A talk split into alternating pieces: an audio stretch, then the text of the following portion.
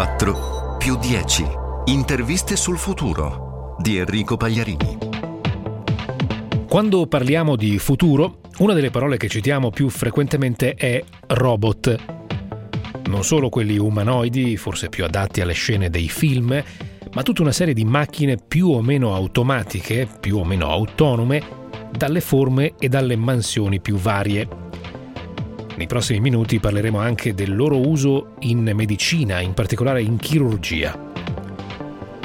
A 2024 il programma che da 20 anni Radio 24 vi propone ogni settimana l'obiettivo è comprendere la tecnologia di oggi, come l'innovazione sta cambiando la nostra vita e il nostro lavoro, con ovviamente un orizzonte di sviluppo di qualche anno. In questa nuova serie di podcast spostiamo avanti l'orizzonte e con l'aiuto dei nostri ospiti cerchiamo di immaginarci il mondo fra 14 anni, 2024 più 10. La voce che incontriamo oggi è quella di Bruno Siciliano, insegna robotica all'Università Federico II di Napoli ed è il direttore del Centro Icaros di chirurgia robotica. Come sempre, iniziamo da uno sguardo generale sui prossimi anni. Quello che è cambiato negli ultimi anni è un, un, certo approccio verso la tecnologia e un maggiore livello di eh, accettazione da parte del, diciamo, dell'uomo, dell'uomo, della strada, insomma, da parte del, della società della tecnologia. Secondo me noi ehm, ci siamo resi conto che non possiamo fare a meno della tecnologia, però è anche indubbio che Ogni volta in cui c'è stata una grossa rivoluzione tecnologica, pensiamo per esempio eh, a internet, oppure oggi si fa un gran parlare di intelligenza artificiale, oppure anche i progressi nel campo proprio diciamo, del, delle scienze pure, abbiamo sempre avuto un pochettino di timore. Perché? Perché? Perché si pensa che poi questo possa dare un cambiamento radicale delle nostre abitudini di vita. Per cui, proiettandoci verso il futuro, io mi immagino che eh, la tecnologia diventi un ausilio quotidiano in tutti i nostri contesti, cioè nei contesti professionali, nei contesti lavorativi, ma anche nei contesti, eh, nei contesti sociali. E io sono molto eh, fiducioso sul fatto che possano essere prese poi delle decisioni strategiche a livello politico di investire grossi, fare grossi sforzi nella ricerca e nella, nel pensare veramente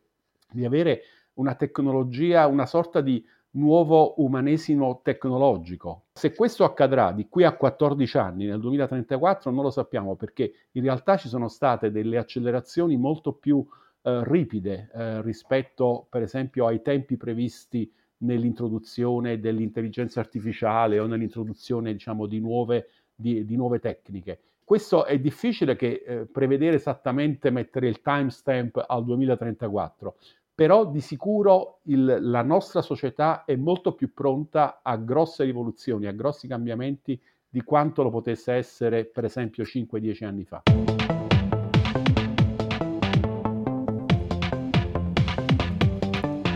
Prima di parlare di chirurgia robotica e il suo campo di applicazione più specifico, il suo campo di studio più specifico, una domanda sui robot in generale in senso lato. Che cosa si immagina possa accadere nei prossimi anni? Perché se guardiamo agli ultimi, addirittura decenni,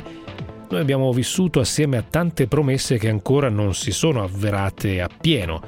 Allora, che cosa si immagina nei prossimi anni? Parlare di robotica non significa solo parlare dell'oggetto fisico del robot. È chiaro che l'immaginazione collettiva porta a vedere il robot come un umanoide, un androide che parla, sente, cammina e così via ma la robotica è un qualcosa di trasversale, è una vera e propria, diciamo, scienza e soprattutto quello, diciamo, le prospettive della robotica a cavallo del nuovo millennio hanno svelato uno spettro di applicazione che vanno al di là del concetto fisico della meccatronica, cioè del, del, della, dire, del, della, tecnologia e dell'ingegneria. Perché? Perché ci sono diciamo, ambiti scientifici tipo, eh, che so, la biomeccanica, la percezione aptica, le neuroscienze, eh, la simulazione virtuale, l'animazione, eh, le tecniche di machine learning, eh, le, le, reti di sensori, che in qualche modo hanno forte contaminazione con la robotica, per cui in realtà non è solo l'oggetto fisico, il robot in quanto, in quanto tale,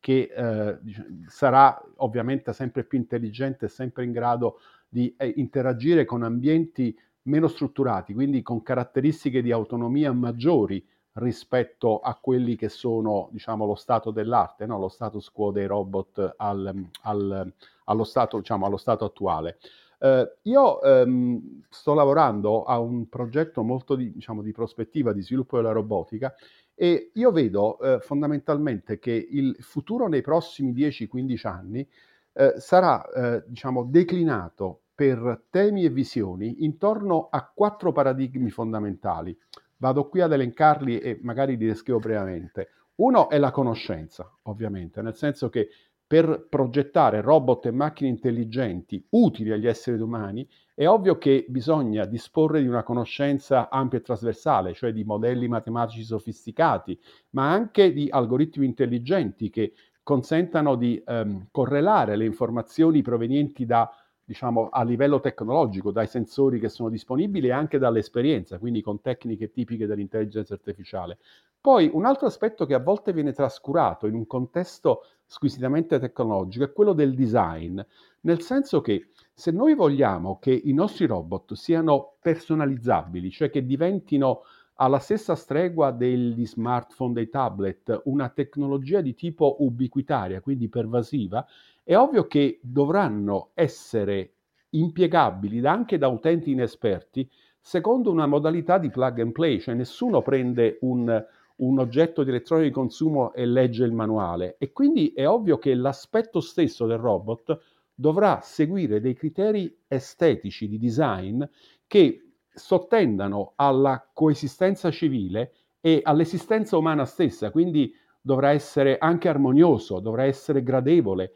avere un aspetto, come dire, diciamo, familiare, dovrà, diciamo, dis- eh, seguire delle regole di simmetria. Il terzo paradigma, che secondo me è molto importante, che poi è molto attuale, veramente la frontiera della ricerca, riguarda l'interazione tra robot e esseri umani. Ed è ovvio che in questa coabitazione, infatti non a caso si parla di cobot, cioè di robot che devono interagire con i robot mani. E quindi il robot può essere un assistente ideale sia lei menzionava giustamente la chirurgia, ma anche da un artigiano, da un operaio specializzato, da qualcuno che vuole utilizzare diciamo, il robot in un ambiente di lavoro, in, in, in un ambiente domestico, in una comunità sociale, per l'intrattenimento, per l'educazione, si parla tanto di, eh, di, educazione ora a distanza dovuta all'emergenza del Covid, nel campo diciamo, della produzione e dell'assistenza in senso lato. E poi, come direbbero gli inglesi, last but not least, l'impatto. Cioè, un, se noi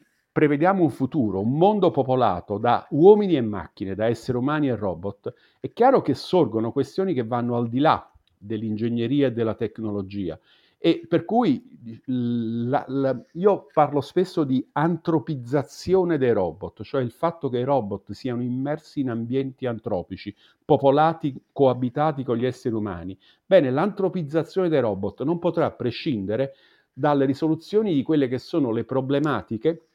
che in inglese, ma anche in italiano, vanno sotto l'acronimo ELSE, come la, la preposizione inglese, cioè pro- problematiche di natura etica, legale, sociologica e economica, che sono proprio quelle che, se ci pensiamo, hanno rallentato la diffusione della nostra società. Giustamente lei nell'incipit, diceva che eh, ci sono state grosse promesse, però in qualche modo la diffusione non è ancora a livello pervasivo, cioè non è ancora una tecnologia che è entrata nel nostro mondo. E quindi, tra l'altro, questo è un anno particolare, il 2020, perché? Perché eh, siamo esattamente a 100 anni dall'ingresso della parola robot nel nostro lessico, dalla novella del drammaturgo, del drammaturgo ceco Karel Čapek. Quindi, a mio avviso, la sfida e allo stesso tempo l'opportunità che il mondo della ricerca, la scienza in questo settore potrà rappresentare è quello in cui la robotica diventerà un mezzo interattivo per contribuire a migliorare le condizioni di vita cioè questo va anche a sgombrare il campo dalla visione tipicamente negativa, cioè che il robot che si sostituisce all'uomo. No, il robot sarà un compagno prezioso del, del, dell'essere umano e a questo punto, in maniera quasi clamorosa, oserei dire, con tutte le tecniche intelligenti tipiche dell'intelligenza artificiale, l'uomo attraverso la tecnologia e attraverso questo robot companion, cioè questo assistente prezioso, potrà riscoprire la caratteristica meno artificiale del nostro mondo, che poi rimane sempre, ricollegandomi a quello che dicevo all'inizio, quella che è la nostra umanità. Io ho questa visione futuristica, probabilmente è un po' ottimistica, però io ci credo, ci credo fortemente a questa cosa. A questo punto, professore, parlerei di chirurgia robotica, chiedendole che cosa possiamo aspettarci per i prossimi anni. Ricordiamo anche che finora con questo termine abbiamo fatto riferimento ad un sistema robotico chiamato Da Vinci, sviluppato negli Stati Uniti dalla Intuitive Surgical oltre vent'anni fa. Ma certo, insomma, il, il 2017 è stato un anno importante perché? Perché è l'anno in cui sono scaduti i brevetti 25ennali di quello che è l'unico sistema eh, certificato per la chirurgia robotica, eh, che è il Da Vinci, quindi l'unico sistema certificato da, da FDA eh, e quindi poi utilizzato anche in tutto il resto del mondo, per cui in realtà il, lo scenario si è aperto a altre piattaforme che possono essere utilizzate per la, per la chirurgia robotica. Ora, eh, il Da Vinci, che è utilizzato eh, nei, più, più, più, importanti ospedali e cliniche del mondo per, fondamentalmente per operazioni di tipo in campo urologico, ginecologico e chirurgia generale, seppure eh, è stato utilizzato anche per chirurgie molto più particolari come per esempio il pancreas, la trachea e così via. Il Da Vinci, tutto sommato, non è un vero e proprio eh, robot avanzato perché? Perché ha un livello di autonomia pari a zero in una ideale classificazione, in un'ideale tassonomia. Cioè, che cosa voglio dire? Il Da Vinci va semplicemente a replicare i comandi che il chirurgo dà dietro una console con un'interfaccia, con, dei, con, un joystick fondamentalmente, come se fosse un mouse, chirurgo che ha un senso di immersione nello scenario operatorio eh, con una visione in alta definizione e con un senso tridimensionale, per cui chiaramente vede molto meglio che se operasse in open surgery, in chirurgia aperta oppure con un laparoscopio. Però io ho citato il laparoscopio apposta, cioè il laparoscopio che cos'è? Uno strumento con un bisturi oppure con eh, un, un, uno strumento chirurgico particolare, grazie al quale il chirurgo opera come se fosse, diciamo, come se avesse una pinza in mano, una pinza sensorizzata e così via. Ora, sia nell'open surgery sia nella laparoscopia, il chirurgo ha la percezione tattile che attualmente manca nei sistemi chirurgici e quindi nel Da Vinci, ovvero c'è solo, c'è solo il senso della visione, ma non c'è il senso tattile. Ora, senza stare troppo a filosofeggiare, però è chiaro che sen- se uno fa uno studio su quali sono i sensi, i sensi dell'uomo più importanti, scopre che il tatto è ancora più importante della visione. Tant'è vero che un bambino comincia a interagire col mondo toccando le cose e portandolo alla bocca. Quindi la sensazione tattile è ancora più importante di quella visiva. Quindi qual è la sfida ora della tecnologia? Quella di salire di un livello e consentire la percezione tattile che deve essere, diciamo, in gergo si dice fusa, nel senso che deve essere, bisogna fare un merging, cioè deve essere correlata con l'informazione visuale per aumentare il senso di immersione del chirurgo e recuperare quello che un chirurgo bravo sa fare in open surgery oppure con la laparoscopia.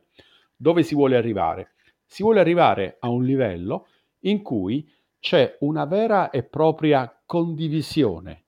tra il chirurgo che opera dietro la console e il robot remotizzato, al punto tale che qual è lo scenario futuristico? Di avere una, una specie di stazione chirurgica ergonomica grazie al quale il chirurgo, utilizzando tutti i suoi sensi, quindi gli occhi,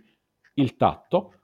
il comando verbale e anche il comando visuale, nel senso che magari andando a fissare con la pupilla una parte dello scenario operatorio, c'è un algoritmo intelligente che crea uno zoom e quindi è come se volesse guardare meglio su quello che sta, che sta accadendo. Ora, per fare questo bisogna affrontare delle tematiche non di facile risoluzione, perché è chiaro che ci sarà sempre il chirurgo più bravo, cioè la macchina, il, la macchina per la chirurgia robotica, il Da Vinci e i nuovi sistemi che ora diverse case costruttrici stanno, stanno sviluppando, consentono ovviamente di avere, di alzare l'asticella, quindi di fare innanzitutto un training del, dei, dei, chirurghi per, per, utilizzare il sistema robotico e di consentire anche al chirurgo meno esperienziato di non fare errori e quindi di fare delle operazioni su scala millimetrica e tra poco anche su scala micrometrica, quindi penso anche a chirurgie particolari come la chirurgia maxillofacciale oppure la chirurgia delle vie biliari.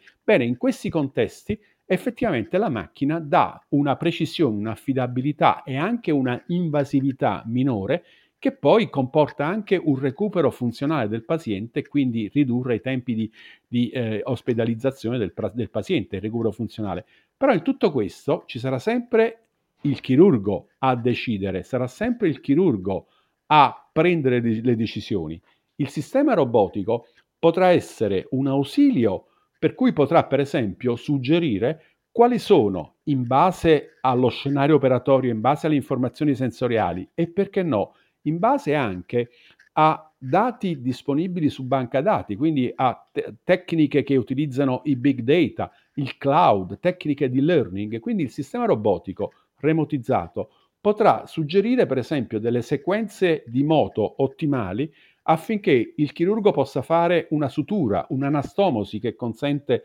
nel far combaciare i due lembi di un tessuto, no? per poi, poi andare a suturarli, però sarà sempre il chirurgo a decidere. Quindi il sistema robotico potrà essere un ausilio per il chirurgo meno esperienziato oppure per il chirurgo stanco che deve fare magari 10 interventi quel giorno in sala operatoria, però ci sarà sempre il chirurgo più bravo, ci sarà sempre il chirurgo che in qualche modo prenderà delle decisioni anche perché ci sono delle implicazioni di natura diciamo, etica e, e giuridica, no? nel, nel, ovviamente nel fare delle operazioni. Ma senta, almeno tecnicamente sarebbe possibile automatizzare una serie di operazioni di questo tipo? Sì, assolutamente, assolutamente. E, ed è questo il trend che noi stiamo affrontando a livello della, del, del, della ricerca nella chirurgia robotica. Questo è vero, nei, diciamo, tra l'altro appunto in Italia abbiamo, abbiamo un'eccellenza perché eh, ci sono ben cinque laboratori di chirurgia robotica che hanno un sistema che è un sistema aperto che si chiama DaVinci Research Kit,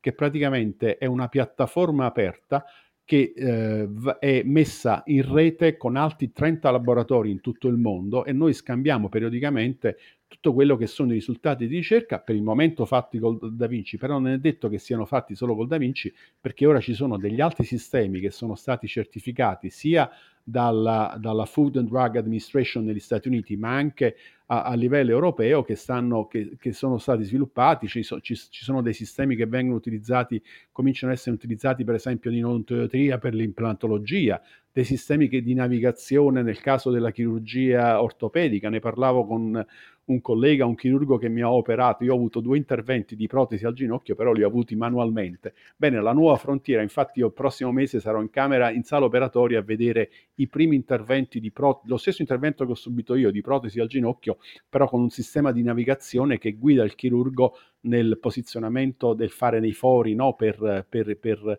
per, mettere in asse il, diciamo, la, la, la, tibia col femore e quindi dell'articolazione della rotula e così via. Quindi cominciano a esserci questi ausili che in qualche modo migliorano, migliorano la, la qualità dell'operazione, però sarà sempre il chirurgo a decidere come mettere una macchina di Formula 1 è una macchina diciamo, che ha delle prestazioni eccezionali, però è un conto se la guida un pilota di Formula 1. Altro conto che se la guida una, una persona come noi. Certamente la macchina ha delle prestazioni eccellenti, però ci sarà sempre il pilota, ovvero il chirurgo più bravo. Quindi abbiamo capito che per il momento la prospettiva è robot che aiutano i medici, ma sono sempre i medici chirurghi in sala operatoria a utilizzare, magari anche a distanza in remoto, queste, queste macchine. Senti, in una prospettiva di 14 anni, 2024 più 10,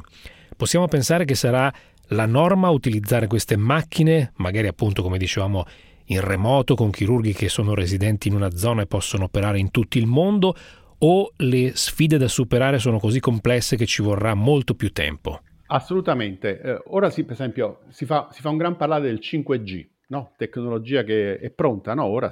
siamo, siamo, è pronta a essere introdotta. Ora, il 5G non è solo il fatto di avere delle comunicazioni più affidabili o comunque più veloci e così via, ma la vera novità del 5G è la possibilità di customizzare, cioè di andare a creare una rete dedicata che possa essere affidabile per quanto riguarda i tempi di latenza. Ed è proprio là che si gioca la, la scommessa. Allora, se in campo chirurgico noi vogliamo pensare a, per esempio al training, attualmente per il training degli specializzandi di chirurgia robotica c'è un proctor, ovvero c'è un chirurgo robotico che deve andare fisicamente nell'ospedale con la seconda console di comando e fare da istruttore per gli specializzandi, per il chirurgo che, che deve imparare a utilizzare lo strumento, la macchina, la macchina robotica, la macchina robotizzata. Bene, come giustamente diceva lei, questa cosa può essere remotizzata.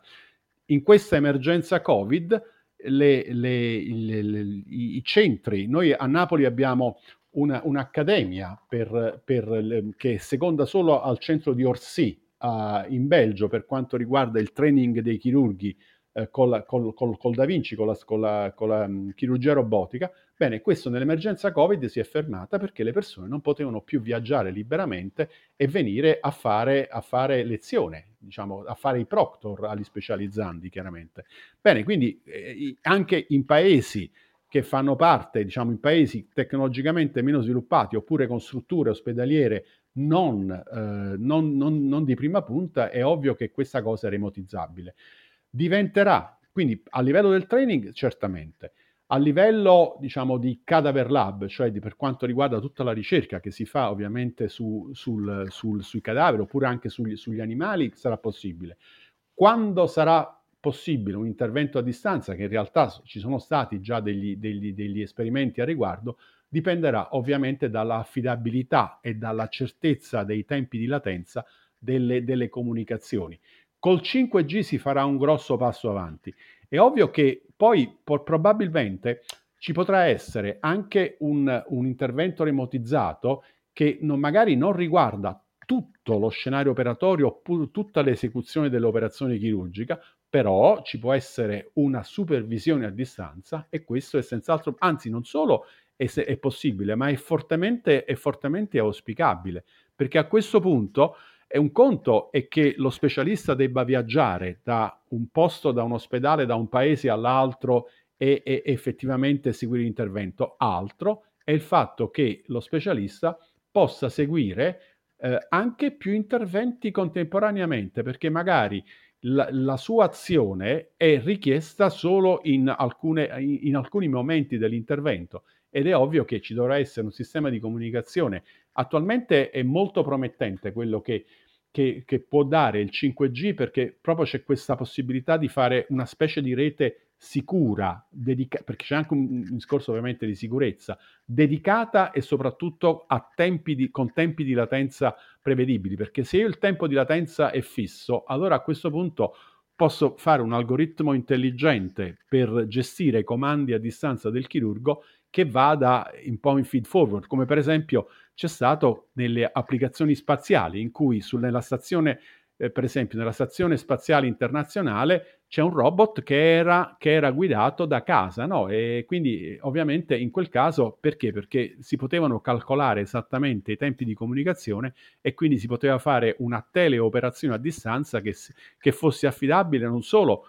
per quanto riguarda la movimentazione. Però, tornando al discorso che facevo prima, cioè della percezione sensoriale, io devo, devo cercare di remotizzare, di prevedere il movimento, ma anche, anche gli effetti sensoriali, cioè di palpazione, di, uh, di, di, diciamo, di consistenza, il fatto diciamo, di, cre- di, favorire l'immersione ergonomica del chirurgo mettendoci in mezzo il canale di comunicazione da distanza, però il futuro è certamente quello. Concretamente lei pensa che noi vedremo diffusamente questi sistemi nel 2034? Sì, sì, sì secondo me sì, perché, perché se, guardo, se guardo il progresso che c'è stato negli ultimi dieci anni, dobbiamo comunque considerare un fattore di moltiplicazione, anche perché, anche perché effettivamente ora siamo in uno scenario, eh, come dire, tecnologicamente aperto, perché, perché ovviamente nel momento in cui c'è competizione, comp- competitività tra uh, chi sviluppa tecnologia, è ovvio che, che, che questo porta a un avanzamento rispetto forse a una certa stasi, perché? Perché il, il sistema Da Vinci è stato già introdotto con, cioè, quello, quello, che è la chirurgia robotica con, con, il Da Vinci non è cambiato in maniera, come dire, eh, in maniera, diciamo, con un forte impatto negli ultimi 10-15 anni, proprio perché era l'unico sistema e la casa non aveva uno stimolo, uno stimolo a migliorare quella che era la percezione sensoriale. Ora questo già sta avvenendo e quindi tra l'altro, tra l'altro uno non bisogna solo pensare al sistema chirurgico classico, perché or- ora ci sono anche delle nuove tecnologie, così come per esempio ci sono, sono state sviluppate delle... Cioè, mh, la frontiera della tecnologia nel campo della chirurgia robotica non riguarda solo la chirurgia in senso stretto, ma quello che va sotto il nome tipicamente di Theranostics, cioè quello di fare una diagnosi e una chirurgia allo stesso tempo. Faccio un esempio perché è un progetto al quale stiamo lavorando con dei colleghi che è molto futuristico. Eh, attualmente eh, nel, eh, una, una, una dei, dei, maggiori killer, una delle maggiori cause di killer a livello diciamo, eh, come dire, cancerologico è il, il cancro colorettale che tipicamente prevede una fase di diagnosi attraverso una colonoscopia ed eventualmente un intervento successivo in open surgery, in laparoscopia oppure con chirurgia robotica, dipende se poi il cancro è nel retto oppure nel colon e così via. Bene, con le capsule endoscopiche io posso fare una diagnosi meno invasiva e meno anche come dire, più accettabile, sempre questo problema di accettabilità della tecnologia rispetto al tubo di gomma del del cronoscopio che richiede una preparazione dell'intestino, il fatto che poi potrebbe esserci un rischio di perforazione e così via. Bene, la capsula endoscopica guidata magneticamente oppure magari tethered, cioè a filo e così via, fa, fa comunque solo una diagnostica. Allora qual è la, la nuova sfida? È quella di poter fare una diagnostica e allo stesso tempo un intervento chirurgico, cioè una terapia, per cui c'è questo termine che ora va molto in, in voga no? nel campo della, diciamo, della diagnosi della chirurgia robotica, che è questo Theranostics, c'è la possibilità di fare una, una, chirurgia mentre si fa la diagnosi, quindi cioè, come se fosse un one-stop shop, cioè il fatto di di, di, di, cioè, di, non seguire necessariamente tutto il protocollo della, degli esami, degli analisi e poi arrivare alla, alla chirurgia. Cioè, e questo, e questo è, è, molto, molto è futuribile, non solo, è anche, è anche fortemente auspicabile, perché a questo punto, tra l'altro, riduce anche quello che è una naturale, una, una naturale paura, no? cioè, mh, il fatto per esempio di sottoporsi a un intervento chirurgico, perché? Perché un semplice esame diagnostico, un po' come avviene anche in campo cardiologico, no? per, il, per gli stent, no? nel senso si, fa, si può fare una, una, cronografia e a questo punto avere, dire, un, un intervento immediato. E tra l'altro il, il, fatto di utilizzare naturalmente quelli che sono gli orifizi del, del, corpo umano è un altro dei grossi trend a livello chirurgico, però è ovvio che dobbiamo avere a disposizione una tecnologia molto molto precisa a livello, a livello come dire, micro, micro, microscopico, no? per, per, poter, per poter utilizzare meglio e quindi ridurre anche il grado di invasività e anche il grado di pericolosità di poi di, diciamo, di creare danno, di creare danno al paziente.